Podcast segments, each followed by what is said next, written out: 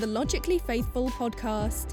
This podcast is created to point seekers towards the beautiful, the good, and the true, and to act on what gives liberty, equality, and justice for all.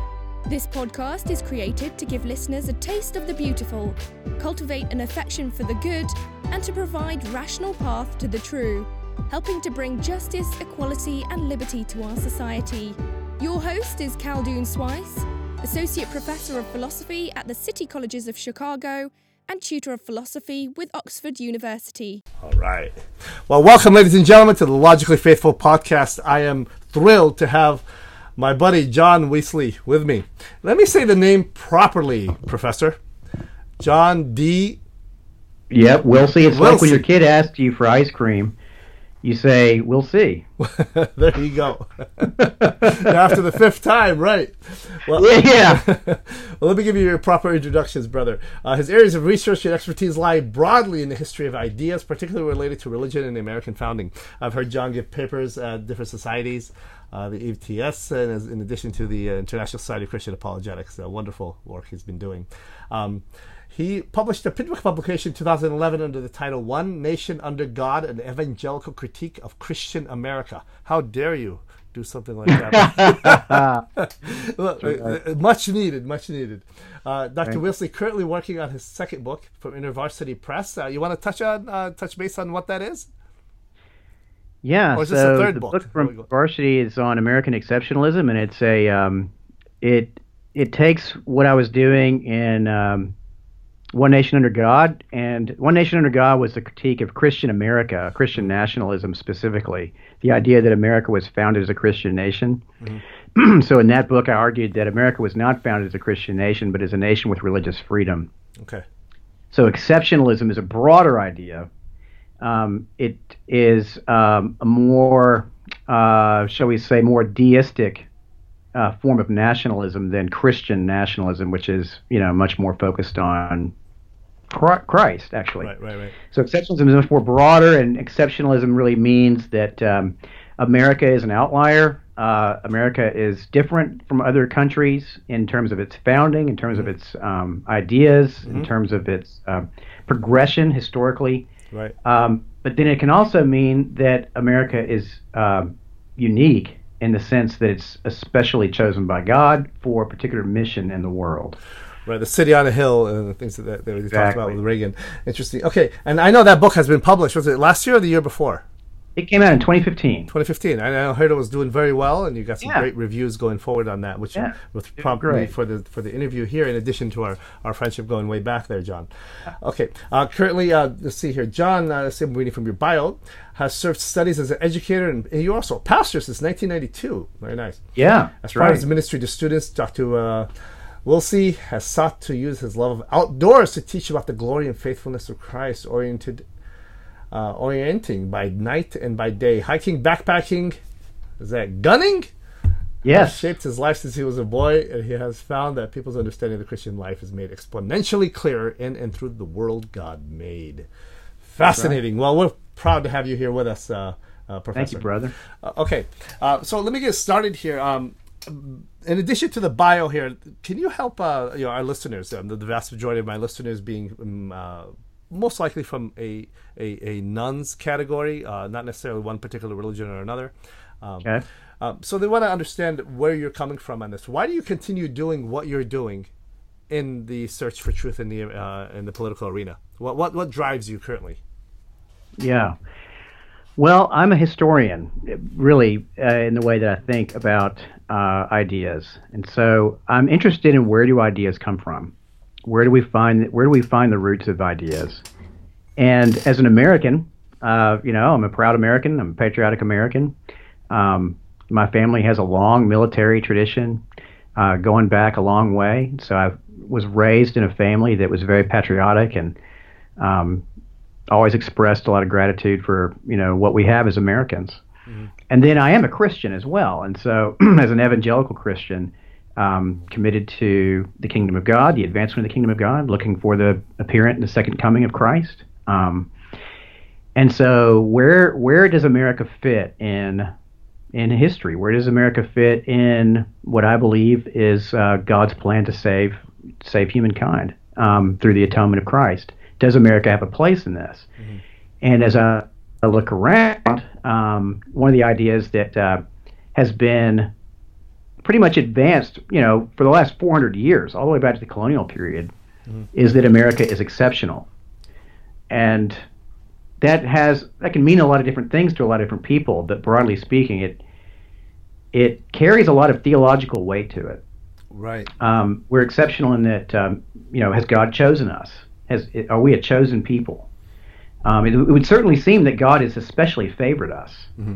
in that, um, you know, we have a, a, a track record of success uh, going back to the colonial period that is um, pretty pretty remarkable, right? Right. In right, terms right. of in terms of our colonial founding, in terms of our national founding, in terms of the um, development, the growth, the territorial expansion of our you know of our nation, but also the population expansion, the uh, uh, the fact that America was founded between uh, the Enlightenment and the Industrial Revolution. Mm. Um, sort of sets America apart from other countries who are founded later, founded after the Industrial Revolution gets going. Um, okay. Anyway, so has did God choose us? Do we have some kind of divine favor mm. to account for all of this success that we've had as a nation? And if God has chosen us, then has He chosen us to be something, or has He chosen us to do something? And so people who have thought about America in terms of being divinely chosen have often said that we have a mission in the world to fulfill. And that mission is, you know, is has taken many forms over the course of the last 200 years. The mission and, to mm-hmm. evangelize, the mission, the mission to democratize, mm-hmm. the mission to civilize, hmm. uh, fight evil uh, tyrants, you know, tyranny across across the world in, in many different forms. Um, and so those those um, ideas about American exceptionalism, where do those come from? Mm-hmm. Um, how theological are they? Uh, where do the theological ideas come from themselves? Um, I'm interested in those kinds of things. And those are the things that continue to drive you because you'll never have an end, uh, an end of the fuel to for your fire with no, that one. Exactly. Okay. Exactly. I remember I was reading David uh, David McCullough's book on the 1776 fascinating, yeah, right. fascinating um, rendering of the war and the, the, the, providential hand of God moving to, to in some of the ways that the, uh, the, the revolutionaries were able to defeat the most powerful nation yeah. of the world at the time. So I can see and understand why they say there's some kind of providence there, and the hand of providence. Uh-huh. The word providence comes up in so many of the papers. Um, uh, exactly. In, in, the early yeah. founding of the country. Um, but in, in, dealing with this issue, uh, in your opinion, how does one navigate the murky waters of politics today? Uh, you, you have the two extremes now the Trump advocates and the progressives who refuse to allow other points of view to even get a hearing. So you have the two extremes the extreme left and the extreme right. But when you right. go that much of an extreme, don't you come back to a circle where they both produce some type of tyranny at one point yeah. or another? Um, how, how would you recommend, um, you know, for the average person, the average student, uh, to, to be fair in their rendering of understanding of the political system? Are they to read or not read certain things and to avoid yeah. certain literature, to, to cut themselves off? Uh, how do you how do you uh, how, any advice to that? Yeah, that's that's great. It's a great question. Um, I think um, one of the one of the things Americans have, have always been very good at is compromise. And we think of compromise as being a bad thing. Um, if, especially those of us who are evangelical Christians, we think, oh, well, you don't want to compromise on your convictions, you don't want to compromise on your faith, and that kind of thing. And so, compromise, uh, compromise can take a, a negative um, connotation in much of our discourse as religious people. But in terms of political compromise, that's one of the things that Americans have been historically very good at. Mm. But you can't have that if you have an, an uncivil discourse. You can't have compromise. And so historically, when Americans have failed to compromise, it's been because they have uh, gone to polar extremes in their views. And probably the most, uh, you know, the most salient example of that would be the Civil War between mm. 1861 and 1865. Right. Um, you know, the one time that Americans really could not find a way to compromise, and so the only the only way for them to resolve the issues was to uh, go to the battlefield. And that's concerning because um, if Americans don't compromise, Americans are going to uh, they're going to retreat to these poles, these extreme poles. And you're right. Um, while we have a democratic system, you'll still have some of the forms of democracy that remain, like elections. You'll still get to vote for your congressmen and senators and presidents and stuff. But um, while those forms remain of, of democratic processes, you'll you'll have a tyranny. You'll have a democratic tyranny where um, we trust the uh, national government to solve all our problems for us. We'll look to the government to solve all our problems for us. And when we have um, when we have disputes with, with fellow Americans, we will uh, look to the government for redress. And speaking of things to read about, uh, you know, Alexis, Alexis de Tocqueville's Democracy in America is a great book for this. Mm-hmm. Classic. Tocqueville writes about, about how democracy is not necessarily a good thing. Democracy can lead and actually logically leads to democratic tyranny. Hmm. And you know that's that's kind of where we're headed uh, these days. Um, well, I know reading uh, Plato's Republic, he talks about democracy being like this beast that has to be taken under control, and you have to feed it the right things and give it what it wants, otherwise, it'll turn around and eat you. Uh, so that's why yeah. he was opposed to democracy uh, and was more right. for an aristocratic type of system. But we don't have a democracy yeah. per se; we have a republic. Um, there's a difference, right, um, right, for the average person would know. Yeah. Do you want to expand sure. a little bit on the difference between the democracy and the republic for our for our listeners? Sure. Yeah. So democracy is uh, one man, one rule. Uh, every every man, every person, every citizen has a vote, and um, every person casts their one vote, and everything is decided by a simple majority. So a perfect example of this would be the government of Athens, ancient Athens, where you had uh, you had an assembly of all of the uh, male over the age of about 18 years old uh, citizens who cast votes over the big issues you had a smaller council of 300 that would decide small issues like, you know, fixing the pothole in the road, because right. that's not something that everybody needed to have a voice with. But in terms of going to war, that involved everybody. So all the citizens had an equal vote, and everything would simple majority. But a republic is more representative. Um, and so what we have, we don't have a pure democracy. We elect representatives to represent uh, our our voices in the federal government in the Congress. Mm-hmm. They speak for us, and it's a democratic process that gets them elected. But once they're elected, when they're assembled together, the, the government, the, the laws are, are passed by the votes of the representatives and the senators. So we don't we don't get to vote for things that you know that are before the before the Congress. We send our representatives to do that. So okay. we have a democratic public. And that would be the um, be- a, the best of the worst systems. Is that what? That's what, that's what Churchill said. Yeah, yeah, yeah. That's right. yeah. Churchill. Right. Interesting. Yeah. Okay, so expanding on that and moving further on uh, down this line, um, there are some people who try to avoid reading certain uh, types of news, such as maybe Infowars, or things that kind of fueled a lot of yeah. the conspiracy theories, and other extremes like what you have the CNNs, the Al Jazeera's, the Fox Newses. Right, uh, right. Should one be reading bits and pieces of this stuff and putting it yeah. together for some information, or how do you how do you recommend uh, we get our yeah, sources? I think so. I mean, I, I, think that if you just are a consumer of one outlet for ideological reasons. Mm-hmm. Uh, you're going to you're going to be uh, consuming news that is hopelessly biased. I mean, hmm. all, all of these different outlets are biased, right? All the news no. reporting is always biased. I mean, you're a philosopher, you know how this works, mm-hmm. right? Mm-hmm. All of hermeneutics. There is no such thing as objective interpretation of anything, mm-hmm. right? Right, right. So, knowing that that's the case, if you receive all of your news from one source, well, it's like it's like anything else. If you are only reading one author what you know whether it's politics or history or religion or sports mm-hmm. or literature or or any particular discipline if you're only getting your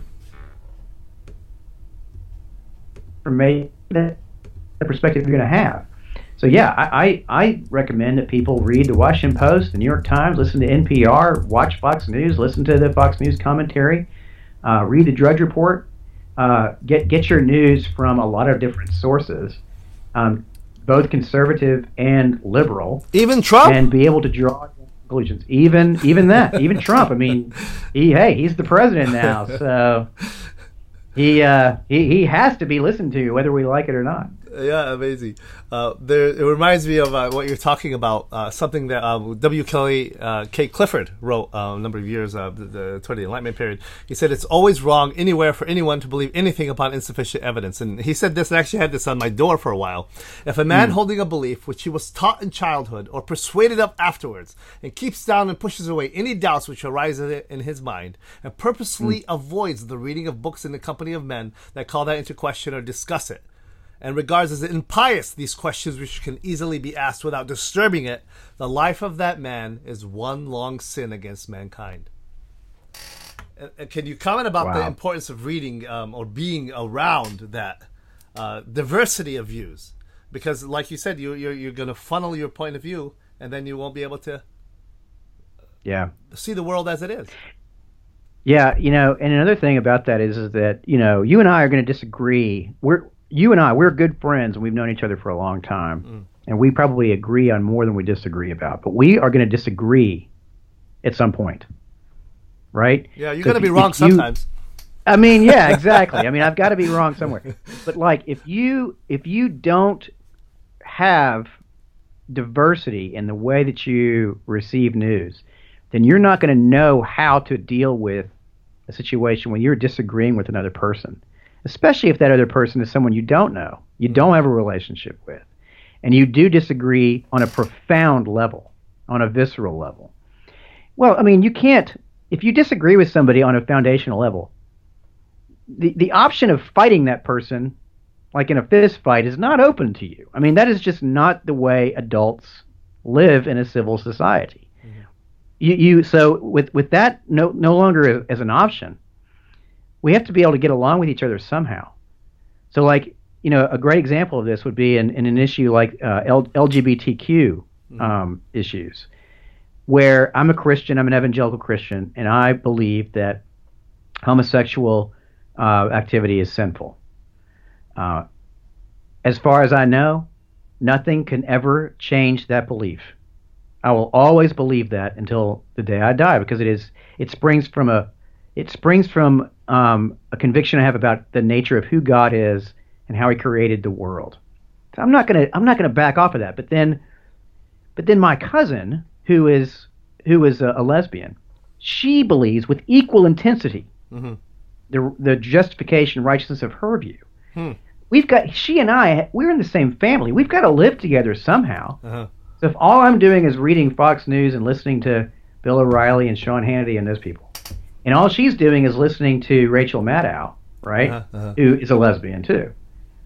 Well, w- there's no way that we're going to be able to know how to have a discourse, have a discussion in a civil way. But if if we're if we are receiving our news and it's it's it's diverse, uh, the sources are diver- diverse where we're receiving our news from, then at least we can know how to disagree without being disagreeable. And that's the key, isn't it? It's a great example you give, Yeah. uh, and being able to um, uh, to navigate that. All right, let's Yeah. move on to some of the, the topic of, of your book, of course. Sure. And I sent you a link to this video. I don't know if you got a chance to watch it. I, I haven't. Okay, so I want to play it here. If you can link it Yeah. on yours, you can play it as well. It's a short one, and I'll Okay. I'll put the volume up so my listeners can hear it. This is from Jeff Daniels, who's from the Oh, I've newsroom. seen this. Yes. Yes. Yes. So I want to play a little bit of that for my listeners, and I want to get your feedback on that, and we'll jump into the conversation Great. again. So we have a young girl who comes up into a conversation and begins to ask him a, a panel question of "Is America the greatest country in the world?" And these other uh, panelists argue, "Yes, it's great. It's great because it's, we have freedom." Others argue, "No, it's great because we have wide borders. It's great because we're we have great technology. We have uh, great medicine, etc. Uh, we're able to have um, ability to uh, grow." um, uh, our people and um, freedom is the, the main thing that keeps coming up. And uh, Jeff Daniels responds this way. L- listen to this. the greatest country in the world? Well, our Constitution is a masterpiece. James Madison was a genius. The Declaration of Independence is, for me, the single greatest piece of American writing. You don't look satisfied. One's a set of laws and the other's a declaration of war. I want a human moment from you. What about the people? Why is It's not America the greatest country in the world, Professor. That's my answer. You're saying Yes. Let's talk about Fine. Sharon, the NEA is a loser. Yeah, it accounts for a penny out of her paycheck, but he gets to hit you with it anytime he wants. It doesn't cost money. It costs votes. It costs airtime and column inches. You know why people don't like liberals? Because they lose. If liberals are so smart, how come they lose so always? Hey. And with a straight face, you're going to tell students that America is so star-spangled awesome that we're the only ones in the world who have freedom? Canada has freedom. Japan has freedom. The UK, France, Italy, Germany, Spain, Australia, Belgium has freedom. So 207 sovereign states in the world, like 180 of them have freedom. All right. And yeah, you, uh, sorority girl, just in case you accidentally wander into a voting booth one day, there's some things you should know. And one of them is there is absolutely no evidence to support the statement that we're the greatest country in the world. We're seventh in literacy, 27th in math, 22nd in science, 49th in life expectancy, 178th in infant mortality, third in median household income, number four in labor force, and number four in exports. We lead the world in only three categories number of incarcerated citizens per capita, number of adults who believe angels are real, and defense spending, where we spend more than the next 26 countries combined, 25 of whom are allies. Now, none of this is the fault of a 20 year old college student, but you nonetheless are, without a doubt, a member of the worst period, generation, period, ever, period. So when you ask what makes us the greatest country in the world, I don't know what you're talking about. Yosemite?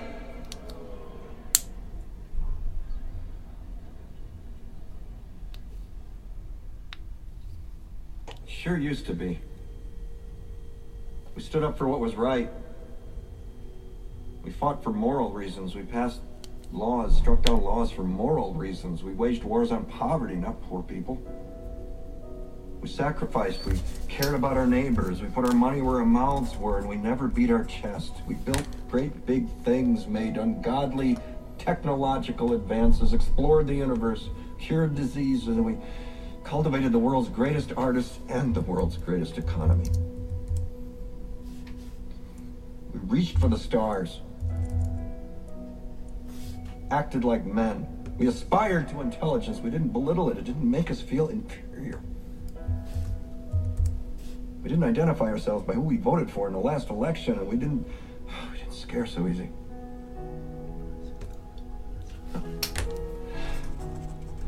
We were able to be all these things and do all these things because we were informed by great men, men who were revered. First step in solving any problem is recognizing there is one. America is not the greatest country in the world anymore.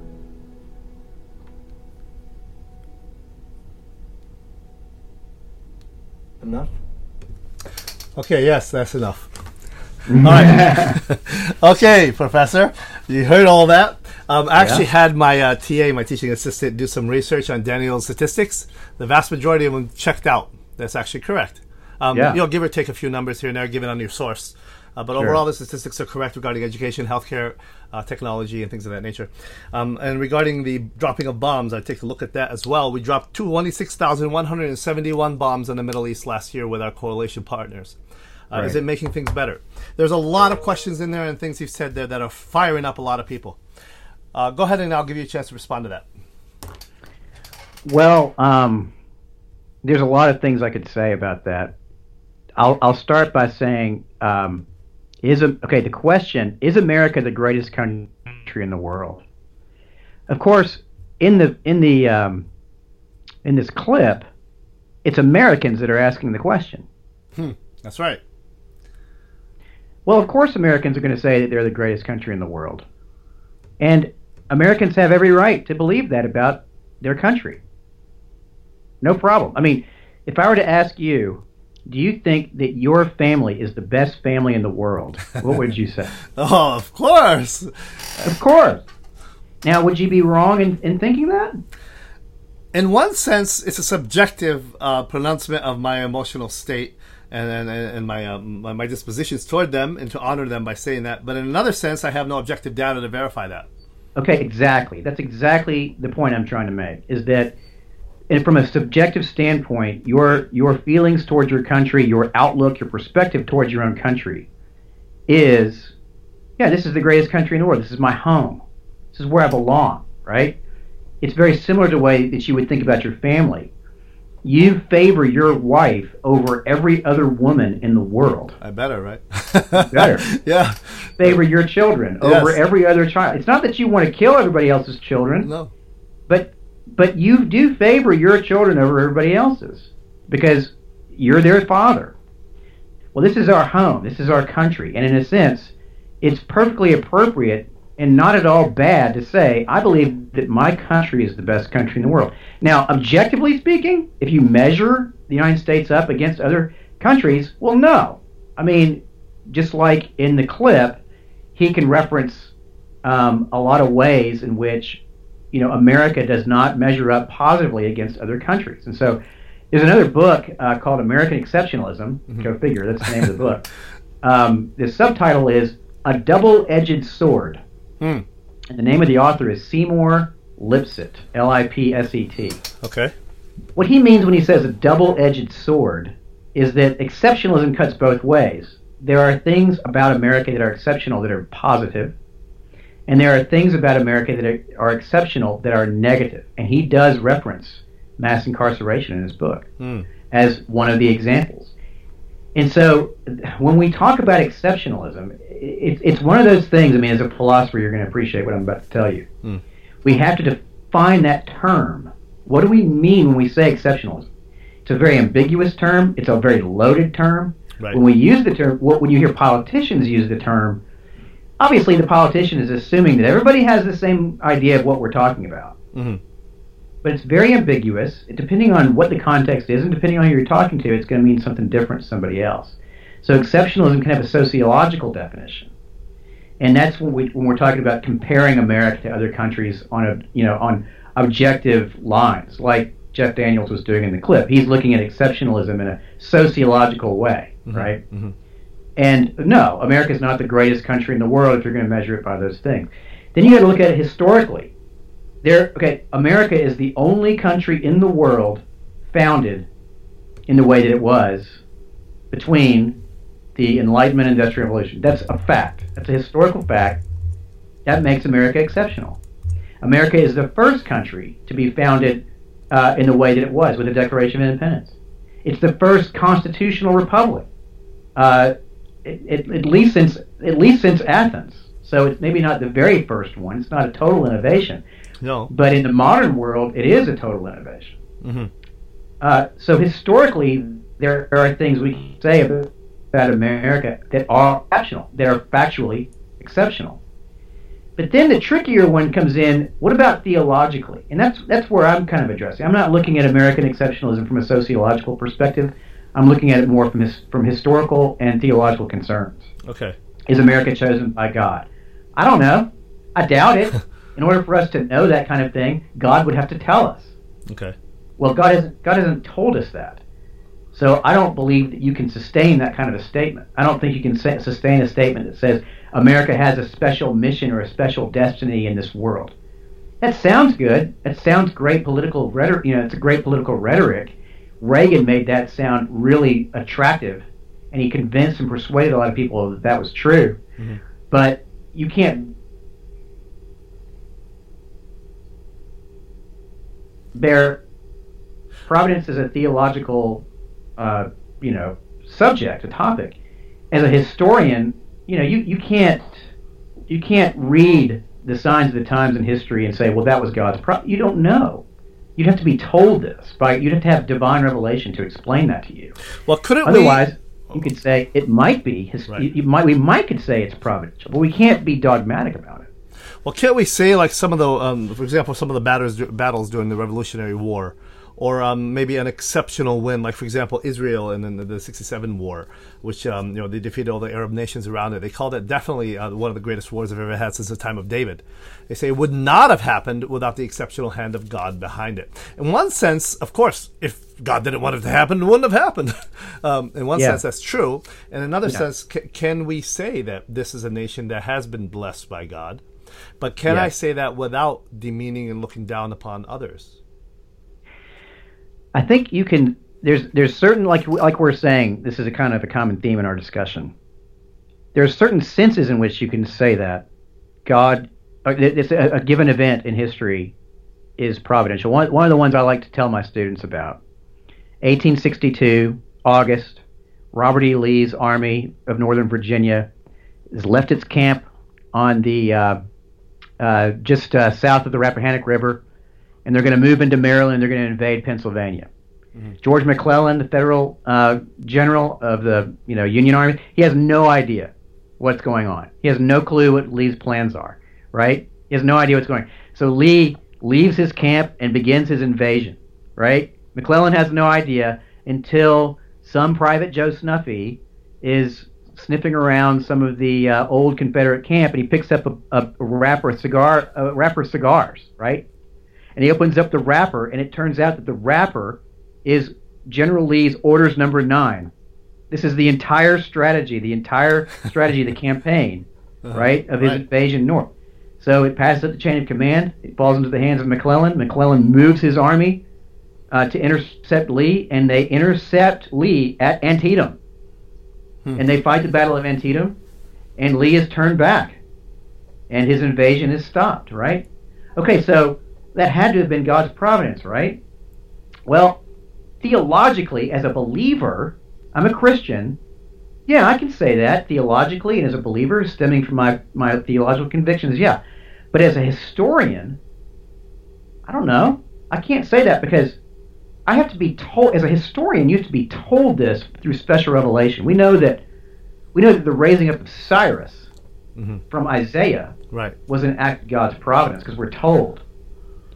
But we would have to be told that that was an act of God's providence, specific, dogmatic about it. So what, what can we say historically? Historically, we can say, perhaps, I'm a Christian, I'm a historian, perhaps that was God's divine interaction, intervention into that situation. But as a historian, I can't say with any amount of certainty that yes, that was that was God's activity to save the Union.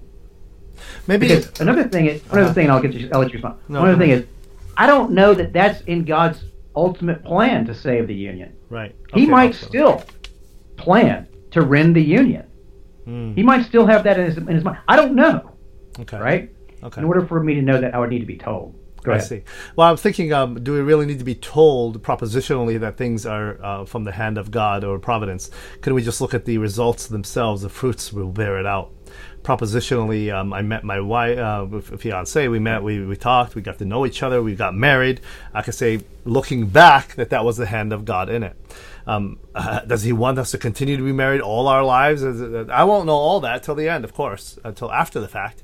But I can look back after the fact that I did propose to her to say the hand of God was in there or the, it was providentially put together.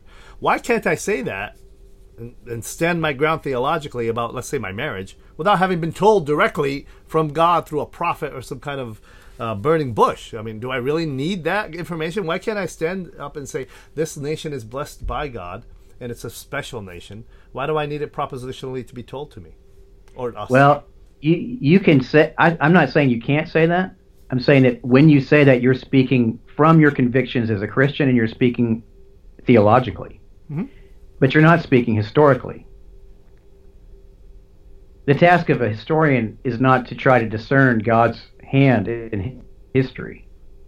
Hmm. That's not the task of a historian. So you would not be speaking to providence as a historian. You'd be thinking about it theologically. Interesting. Um, and- but- yeah, go ahead. And Finish. so there's there are senses there are senses in which you use this term providence, and to be pre- when we try to be precise about how we apply and deploy that word, we need to be careful about how you know what sense am I using this word in. Okay. Uh, for example, take historian Michael Licona, who uh, travels the country talking about the resurrection of Jesus of Nazareth, and he does Yeah. use historiographic uh, methods to do that. And and his historiographic methodology has analyzed the the secular facts for the resurrection of Jesus of Nazareth from the dead, and has concluded that God, transcended God, raised him from the dead. Yes. He, he's seen the hand of God in a historic event. Would you say he's not doing history properly then? No, I think he's doing great history and great theology because that that event that took place two thousand years ago is a matter of his, of history. It's the historical record. Well, is it the founding of the nation of the country of the United States? The founding of a historical record? It is, but it's not in the scriptures. ah, okay. I see what you're getting at here. And people can start plugging it in there as the new promised land, so to speak. There you go. Yeah. And we could get into the topics on that one. Um, oh, we Yes, we get fired up on that one. Uh, recently, um, uh, yeah, last year I read a book called um, "Why Liberals Always Win the Culture Wars Even When They Lose Elections" by uh, Stephen Prothero, where he argues um, uh, against this exceptionalism methodology or mentality. Uh, have you read or are you familiar with the book? That? I have not read the book. I know this the person. I don't the author. I don't know the book. Yeah, yeah. Well, he argues that the, the, the, the trend in culture is a progressive trend, which is part of the American methodology and the system Right. itself to look out for the under uh, uh, underprivileged, whether they're Mormons, whether they're Catholics, whether they're Jews, and now recently whether they're Muslims, and now add to that the LBG community, which has jumped on the bandwagon of that. And that they seem to be taking taking stride, and the more conservatives fight against that, the more the um, uh, that those those minority groups are empowered to continue doing what they're doing. Um, um, but that's a whole different ball That's of wax, right. isn't it? It's a whole different discussion. Um, all right, let me go on to the next part of our question. Donald Trump's theme, uh, his theme song in his um, campaign and currently is "Make America Great Again" or "America First. Matter of fact, just today he signed a pledge to uh, buy only American for, for many different uh, uh, constituents and, and companies around the country to force uh, uh, the companies to focus on their internal uh, employees here from the country itself rather than importing uh, employees. Uh, Is there anything wrong with this hypothesis? Is this does it buy into the um, the exceptionalism? Um, Yeah. What's interesting about Donald Trump's uh, take on exceptionalism, you know, Donald Trump's on record. He rejects the term. He doesn't. He says he doesn't like the term exceptionalism. Uh, so he's, you know, and one of the things he does is he says, well, you know, why should we think we're the greatest country in the world? I mean, the Russians don't think that, and they think they're, you know. So he has said he doesn't like the term exceptionalism, but make America great again and America first is exceptional. The thing that's interesting about Donald Trump's kind of take on exceptionalism and what makes him different from other presidents in the past is that there is no mention of God in the way that he sees America. Hmm. Like he doesn't see America um, in any civil religious framework at all.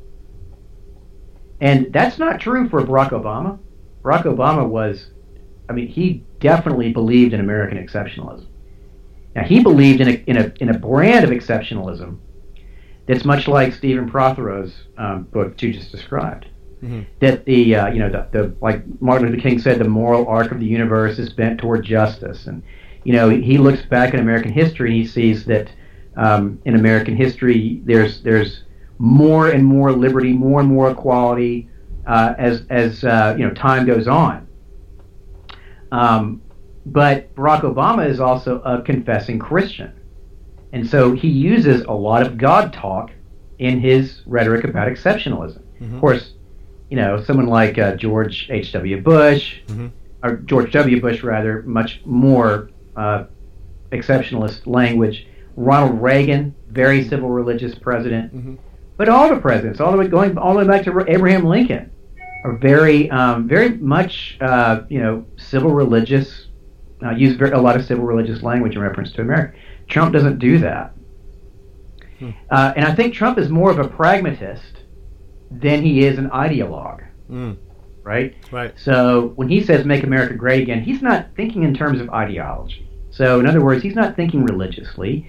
He's thinking purely about pragmatics. He's looking at the number of warships we have on the high seas. Right. Economics. He's looking at Yeah. he's looking at the economics. He's looking at how many people are, have a job.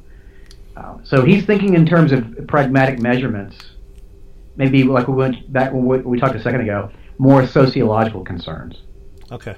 All right. And of course, um, I, I know this is a surprise for some people, but the job of the president is to look out for the best interests of his country. I mean, some people are just more explicit about saying that than others, isn't it? Yeah. Okay, That's right. So bringing the, the bringing this back to the original question I asked you uh, Yeah. regarding um, America greatness. Uh, Dinesh D'Souza, in his book "What's So Great About America," lists a number of different things. Um, uh, so does Michael Right. Medved in his book as well, and Dennis Prager uh, writes Yeah. a book about the wonders of America and the betterment of it. And um, Yep. in D'Souza's book, he concludes like this: "My conclusion is that America is the greatest, freest, and most decent society in existence."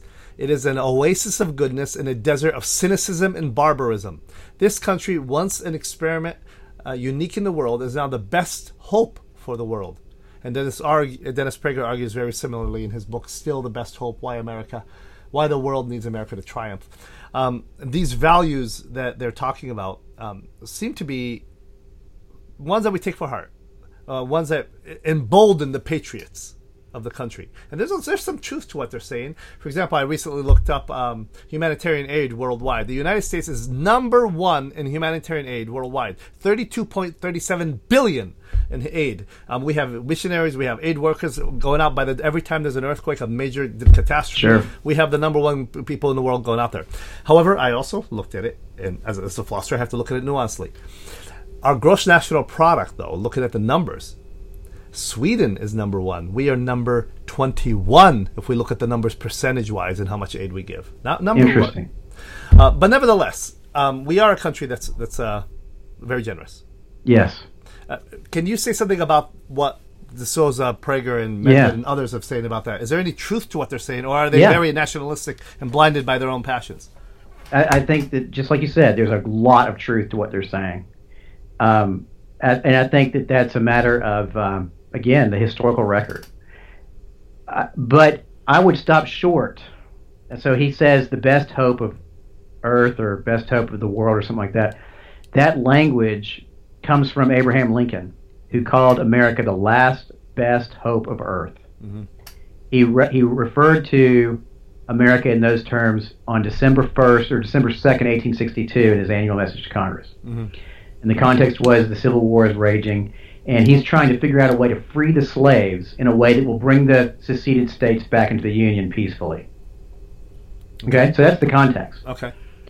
Reagan takes Lincoln's words and he tweaks them.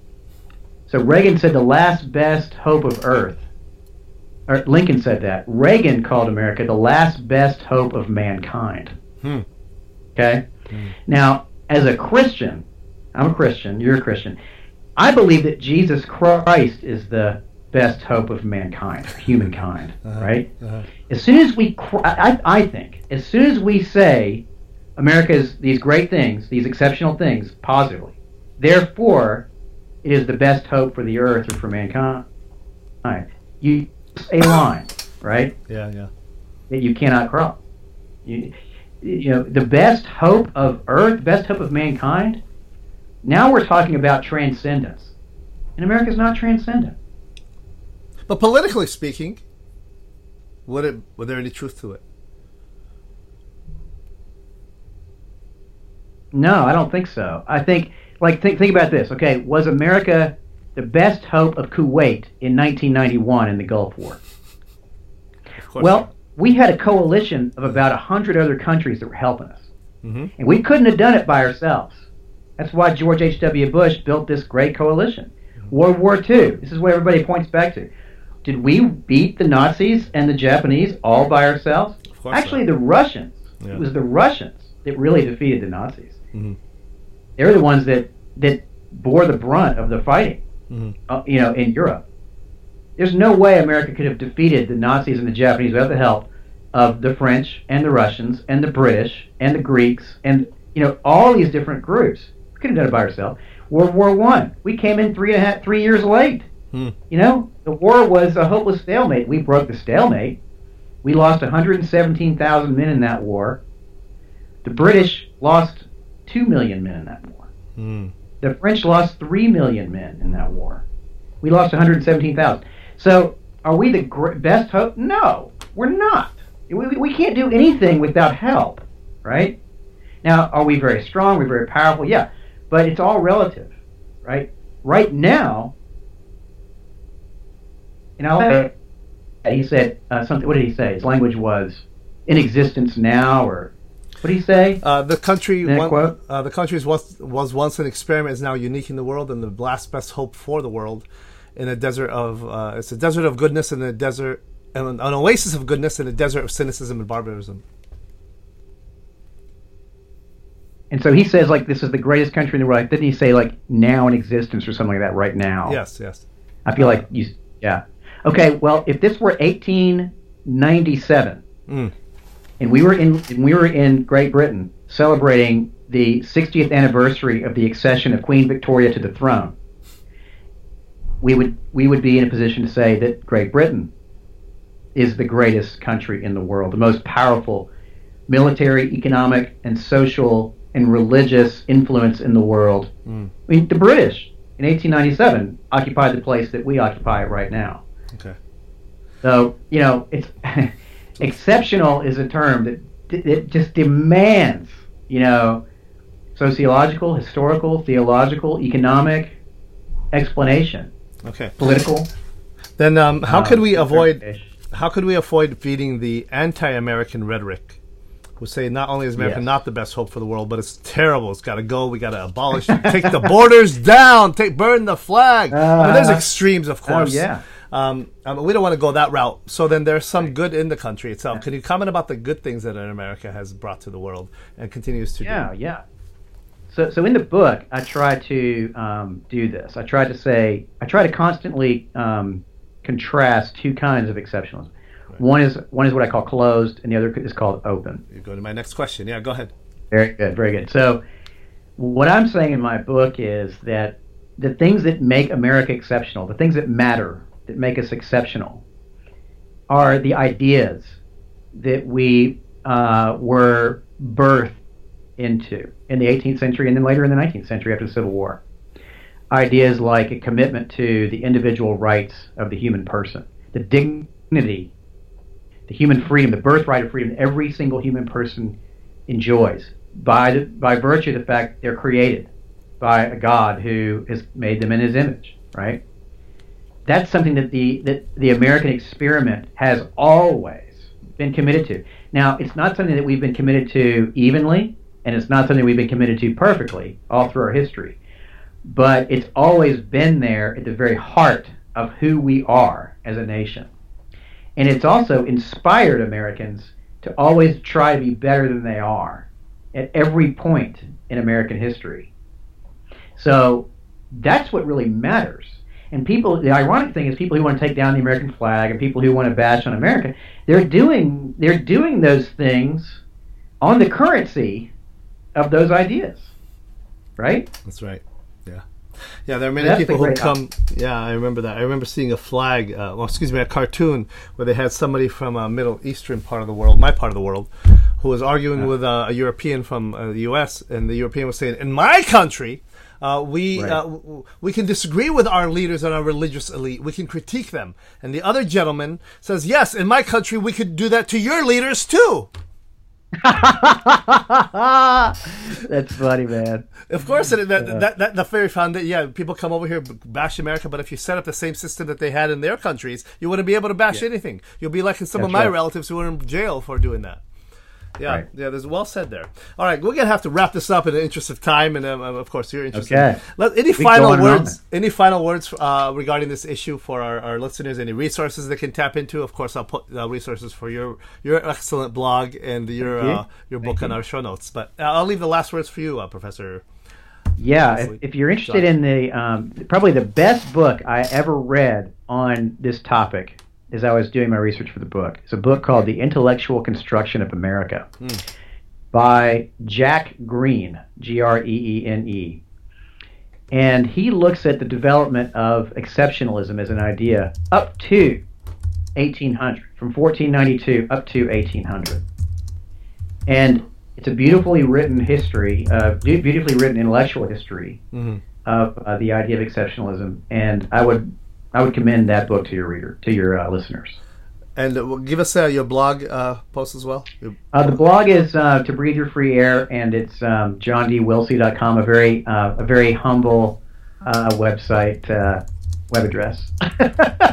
johndwilsey.com, which is me. So. And you got the and you got the term to breathe your jaw free air from.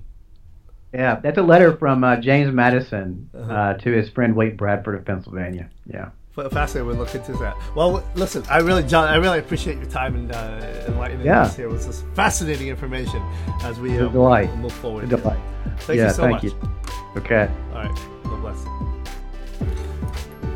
Well, I hope you enjoyed that interview. Uh, go ahead and sign up at logicallyfaithful.com where you'll receive a free book on blind spots of science 10 things science cannot do, in addition to getting uh, resources and other about what the work we're doing for Logically Faithful. Go and make the world a better place, one life